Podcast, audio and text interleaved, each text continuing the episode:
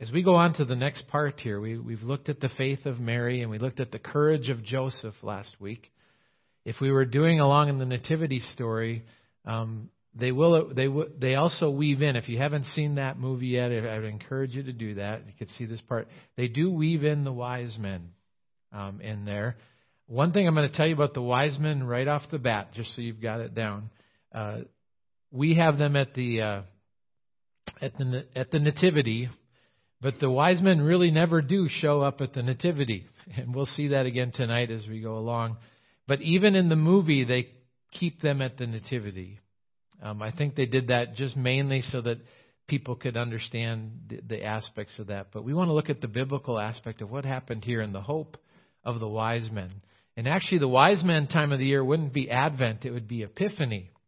And uh, after Christmas time, and uh, different things that way. But uh, we're going to look at the hope of the wise men um, as we do that. So if you have your Bibles, Matthew 2 is going to be our, our point there, as, as Wayne read so well tonight, uh, the precious Word of God, um, where we talk about the wise men that came to see see the Christ child and the things that way. So we start out um, with things that way in the weeks that lead up to Christmas.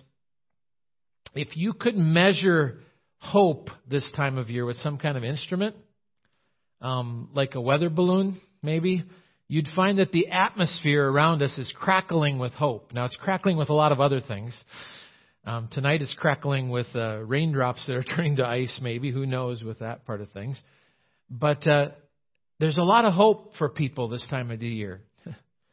um, with that way, there's a lot of kids that are filled with hope. Um, back, I remember um, back a number of years ago when there was all the Christmas catalogs. There's no Christmas catalogs anymore. Our kids used to circle everything in the Christmas catalog that they wanted, and they'd hand it to you. Now they just give you a list off of Amazon that has a bunch of different things. But there's a lot of things you can hope for over the years. I, mean, I hope you might hope for a, a Tickle Me Elmo that's up there with things that way. So what I did today is I looked online to see what the top 50 gifts are for 2022 and the top one that was given in a couple of lists was a rechargeable hand warmer. I don't know with exactly with things that way, but that's that way. And uh, there's things like the Nintendo Switch, and one of the top gift ones is this little uh, Artie um, educational robot or whatever. But I'm guessing that a lot of you might be more along the wish of the Lexus up in the corner, right? Um, there's a lot of hope that people have but it might gear around of a lot of a lot of different things that way. And uh, the kind of hope that's there for that is this this wishful hope um, that's sometimes fulfilled, and sometimes it's not because we don't always get what we desire in that. And, and there are times where we get disappointed in that way. Um, when you think about things too, and by the way, this is a season of hope. don't get me wrong, Christmas is a season of hope when we look at the true meaning uh, of Christmas and the true meaning of hope, which we're going to look at tonight along the way too. But you know, New Year's is also a season of hope. But that kind of hope is usually a little less trivial. I, I hope I can keep my job this year. I hope I beat my cancer this year. or I hope we can get pregnant this year. I didn't say that for us, by the way. you know. Shouldn't have that line in there, right? Um, but there's hope. Even the sound of that word can lift a spirit for somebody when they're down. Sometimes it's just hope that keeps a person going in life. um, when you seem like you're going nowhere or maybe even going the wrong direction. Hope gives you something to cling to. when you've lost your job or lost your health or someone you, you love, you've lost. And hope can, can serve to bring a spark back, that there, there'll be better things tomorrow. Hope is like having an anchor in the future. And you see, the best kind of hope that we can have is a hope that is the biblical hope. It's a hope that is rooted in certainty. See, the hope that's talked about in Scripture is not just a hope so. It's a sure and it's a living hope. And that's what we need to remember. The hope that is in Scripture is based upon the absolute certainty and the absolute truth. And so we can have that utter confidence that what God has promised will happen. We can be sure that Jesus Christ did come. We can be sure that He will come again. We can be sure that He did come and die on the cross for you and me. And we can be sure that it brings forgiveness to us. Those are things that are true hope. It's the kind of hope that the wise men actually had in the Nativity story. The hope of the wise men was based on what God had promised. And since God always fulfills his promises, they could look forward to that absolute hope as well. But what were the wise men hoping to find when they traveled all the way to Bethlehem on that first Christmas season? Or actually within those two years after Christmas sometime? They were hoping to find the king the king. And maybe they were hoping in some ways to find a king that would bring an end to war and suffering and injustice. And they were hoping to find a king who would bring everlasting love and joy and peace to the world. And it's not just a maybe because they would find the one who could bring that peace as well. Not a peace that maybe would happen within the lifetimes of themselves, but we know the peace that Christ brought. And so we have that best kind of hope. And that hope is always inextricably tied to Jesus Christ. If we believe in Him, we have that hope, that certainty of eternal life. You can know that you will have eternal life. That's what the Bible tells us.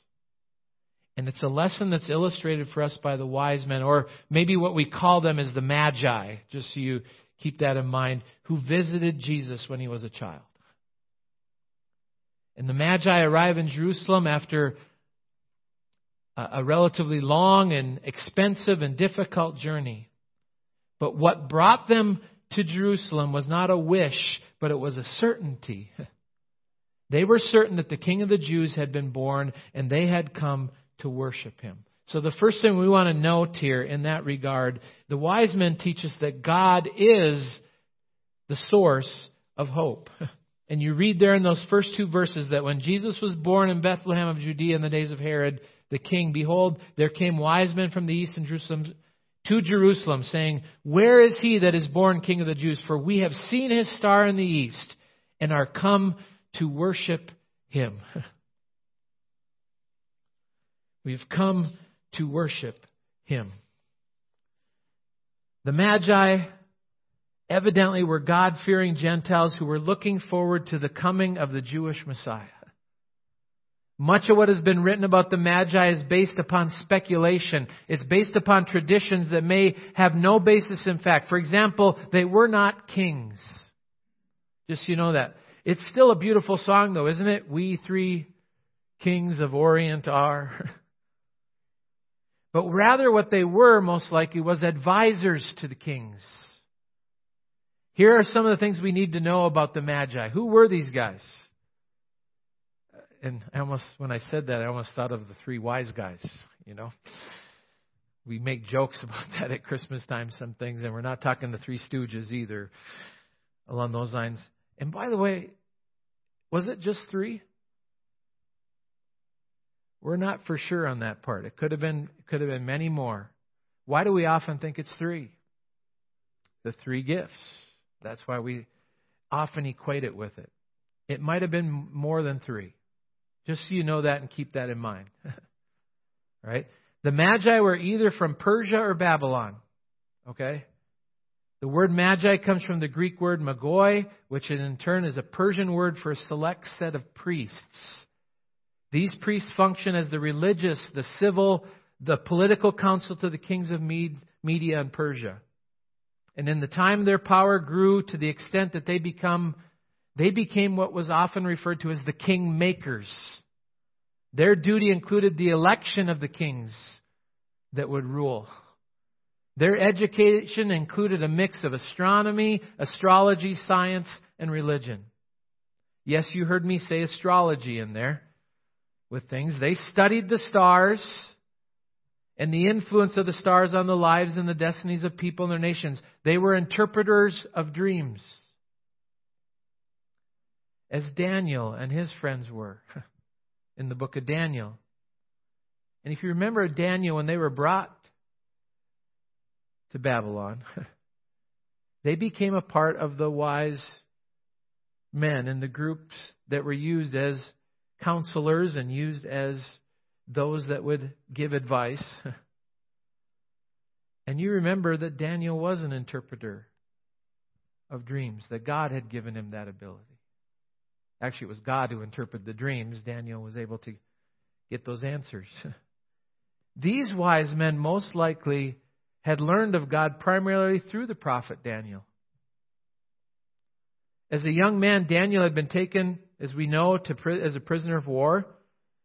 But because of his faith in God, he had risen to become an advisor to the king of Babylon. He later continued in that role to the king of Persia, the Medes and Persians, King Darius. Daniel and his friends Shadrach, Meshach, and Abednego were probably called Magi. and one of the titles to Daniel that was given to him that we read of is Rab Mag, the chief of the Magi.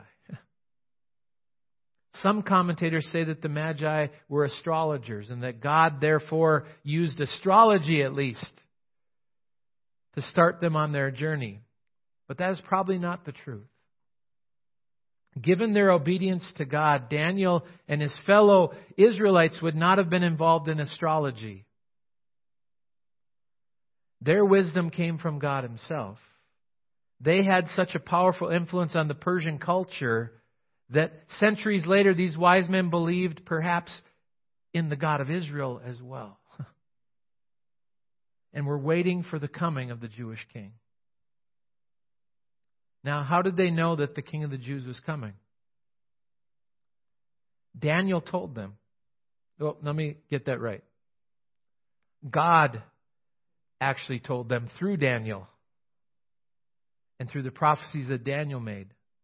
They were looking forward to the coming of the King of Jews because God told the world that he was coming. And he spoke through the prophet Daniel to do that, told the world that the King, the Messiah, the anointed one. There's only one passage and only one in the whole of Bible that foretells the actual time of the Messiah's first coming.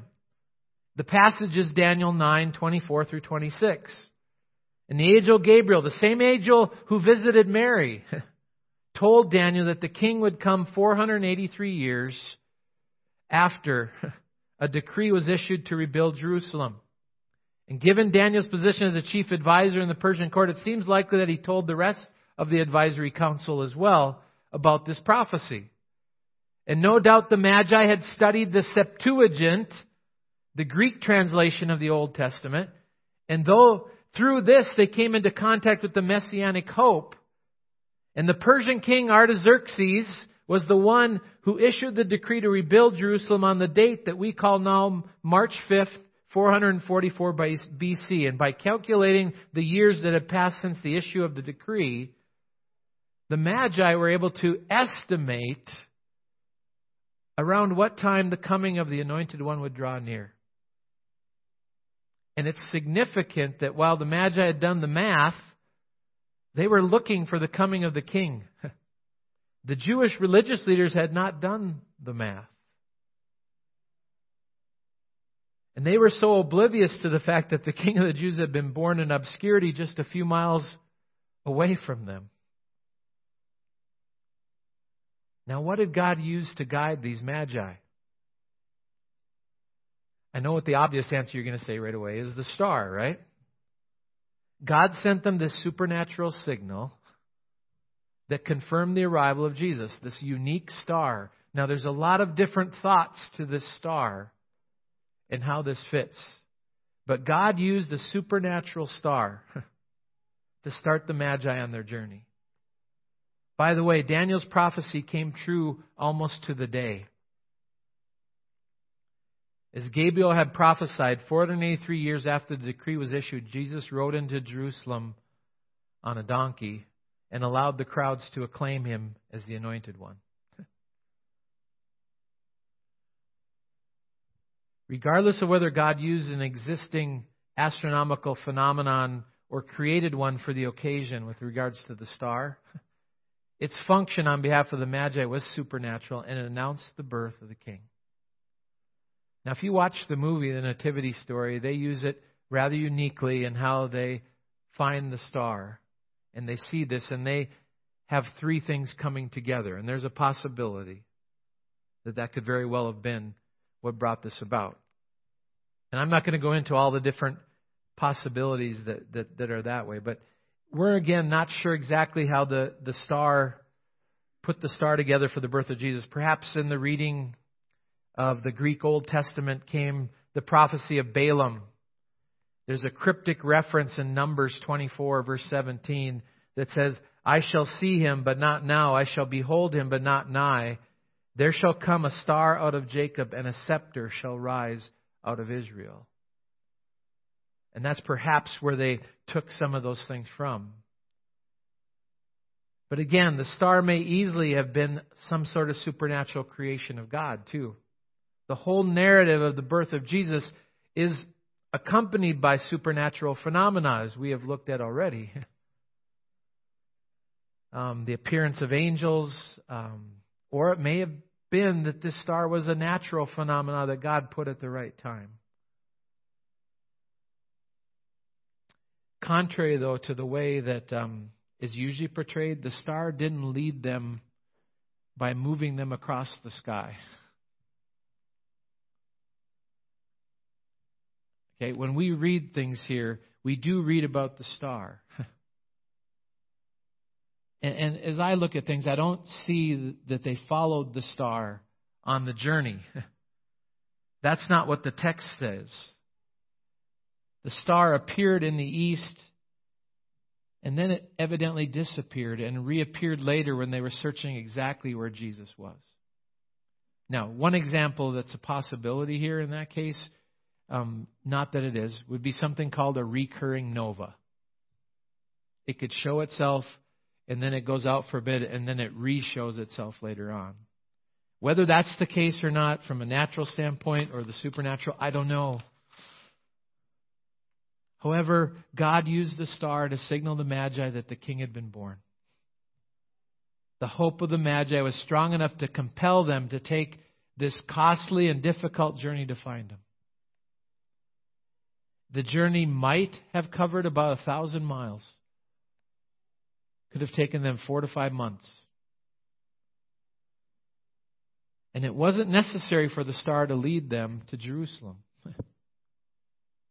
Since they were looking for the king of the Jews,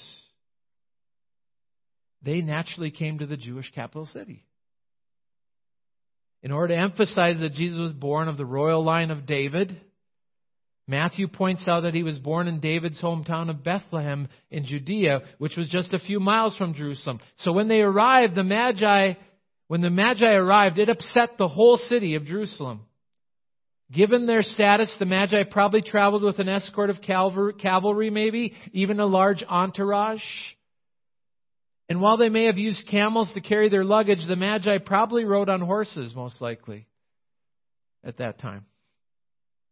Although it does look nice for camels, doesn't it? And it's fun to dress little kids up in camels.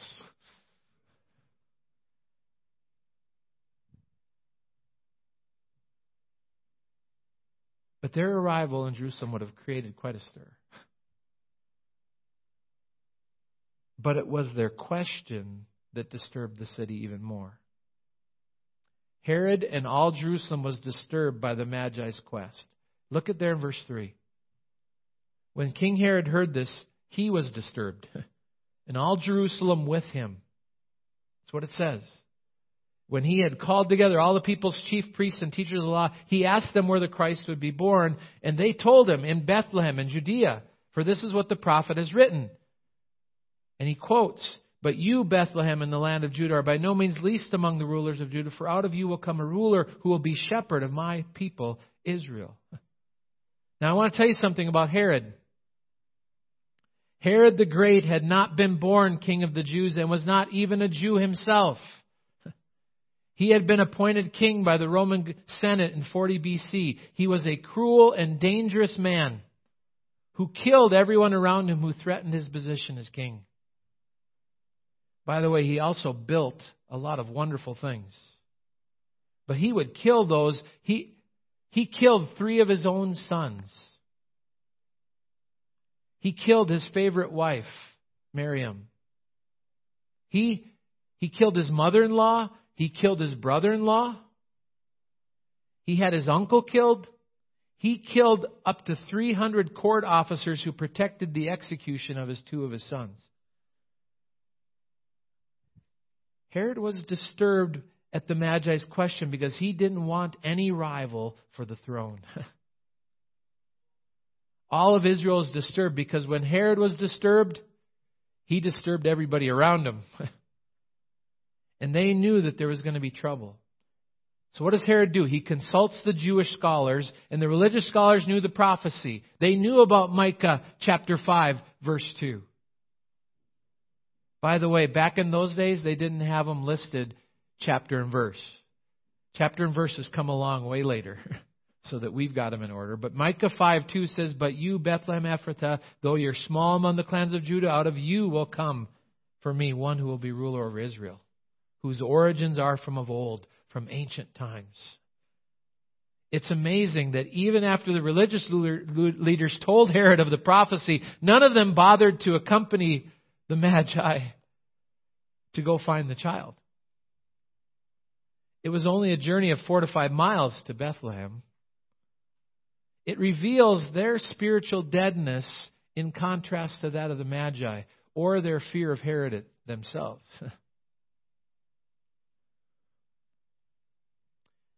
Herod investigated the time of the stars appearing in order to estimate how old the child was. in Matthew chapter 2 verse 7 and verse 8 there you see it Herod called the magi secretly and he found out from them the exact time the star had appeared. He's gauging and figuring out when the child had been born. And he sends them to Bethlehem. And do you, do you see what he says to them? I know you know this. Go and make careful search. Go find the child. And as soon as you find him, come back to me. Report to me because I want to go worship him. How many of you believe Herod at this point?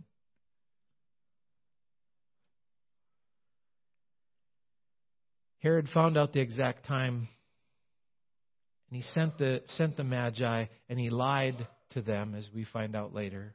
And we know that he's doing that. He didn't want to go worship, he wanted to kill the rival. God is the source of hope, and God was the source of hope for the Magi. The prophecy of Daniel, the star that was seen, the Bible was written by God, given to us by the Holy Spirit as it moved men to write His Word. And it was there to guide us into a relationship with Him. Just as it was there to guide the Magi who had studied God's Word, to guide them to the Christ child. One thing that the Bible clearly declares is that Jesus is the fulfillment of the hope of all people. He is the one that would bring forgiveness. He is the one that would bring salvation. As we read, Mary and Joseph were told to name the child Jesus. Jesus is that fulfillment. And we read in those next verses this wonderful part. that after they heard the king, they went on their way. And the star they had seen in the east went ahead of them until it stopped over the place where the child was. When they saw the star, they were overjoyed. That's what gives me that sense that it must have reappeared. They saw the star again and it led them.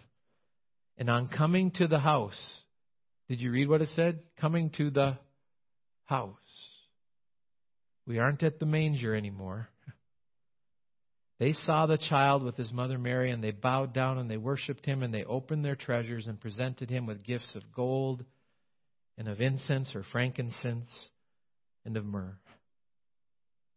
The star guided the Magi, first of all, we see, to Jesus' house. Like I said, Bethlehem is about four miles south of Jerusalem.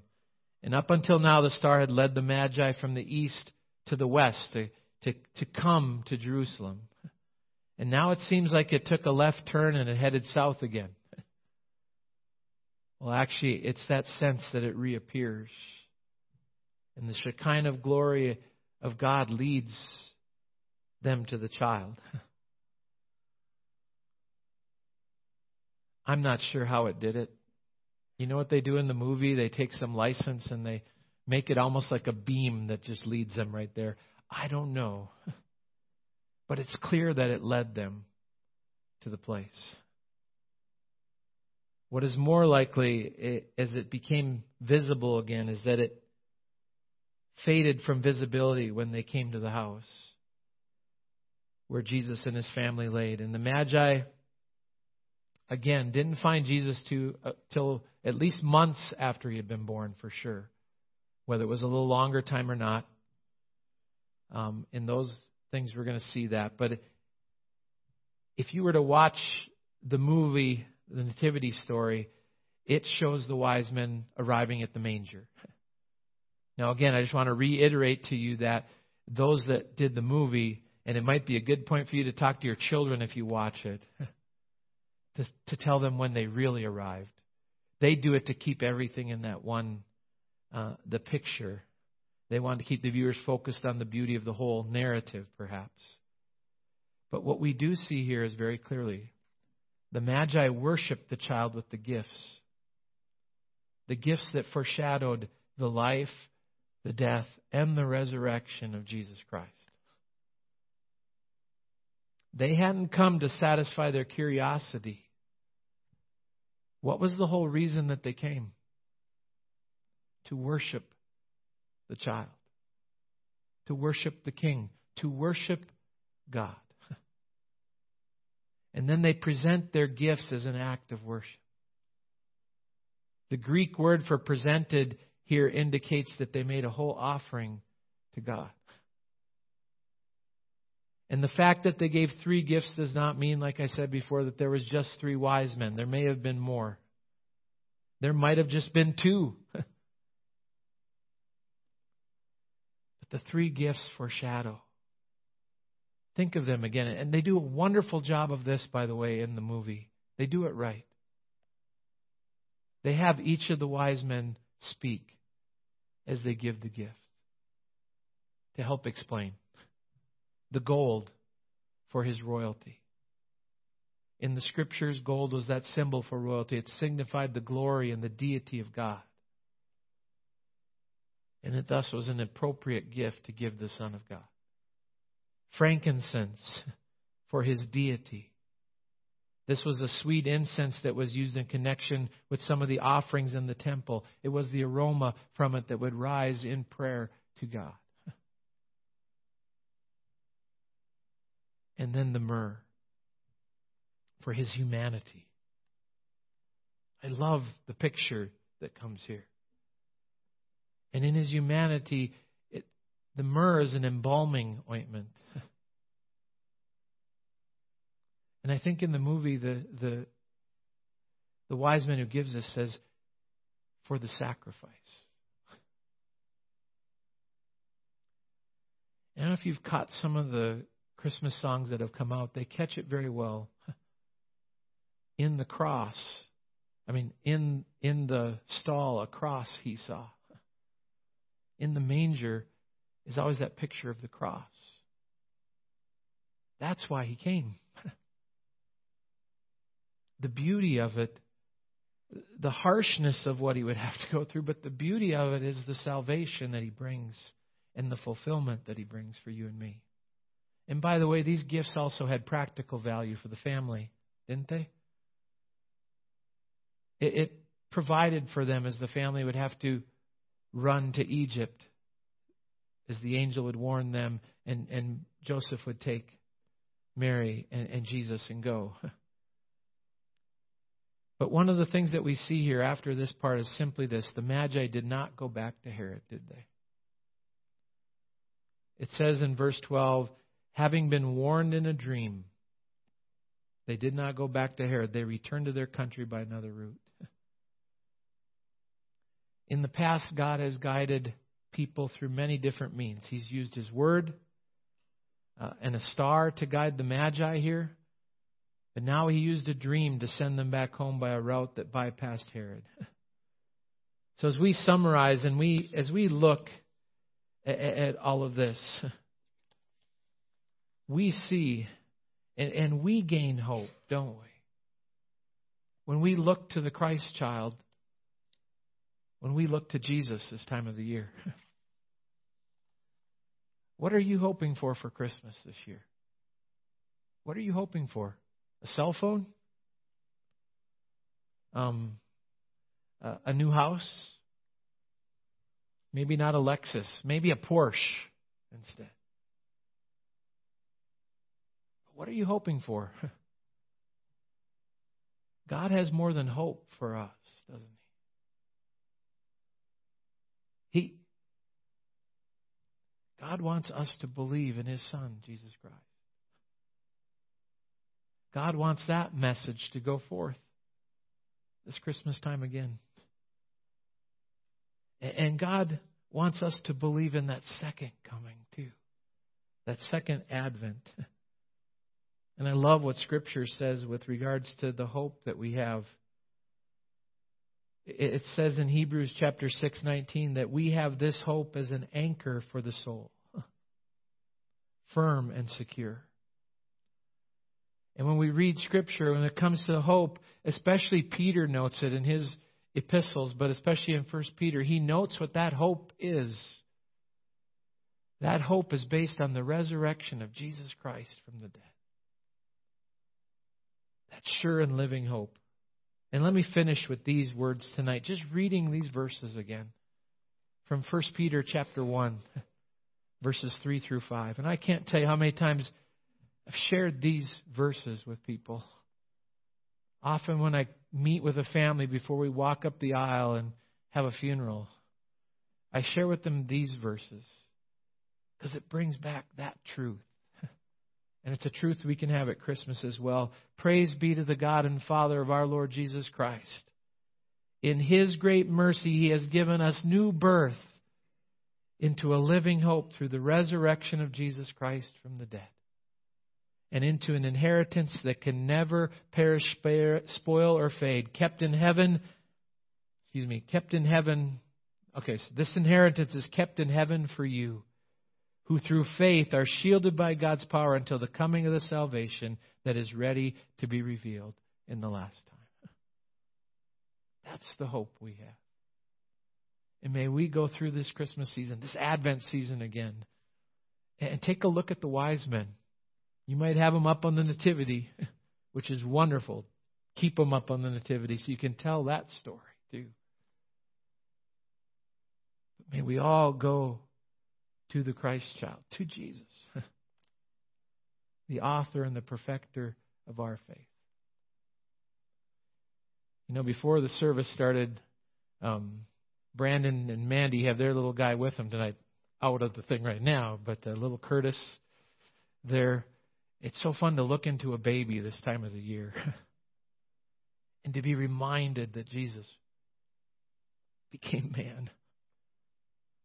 Talking to the sixth graders this morning. We talked about Mary and the fact that Jesus had to go through nine months in the womb. but why did he do it? He did it for you and for me so that we could have life, the sure hope of the resurrection. Heavenly Father, thank you for these reminders And uh, Lord, if I've messed up on something tonight, get it out of the way. and bring that focus back to you and that hope we have in you. Holy Spirit, use your word. Use the true story of, of the wise men that traveled. Use the story of the star, of the conversations with Herod. Use the truth of those gifts that were given to Mary and Joseph and Jesus. Lord, thank you. May we come to you tonight. May we come in that simple faith, believing and trusting. And may we walk out of here in that same way.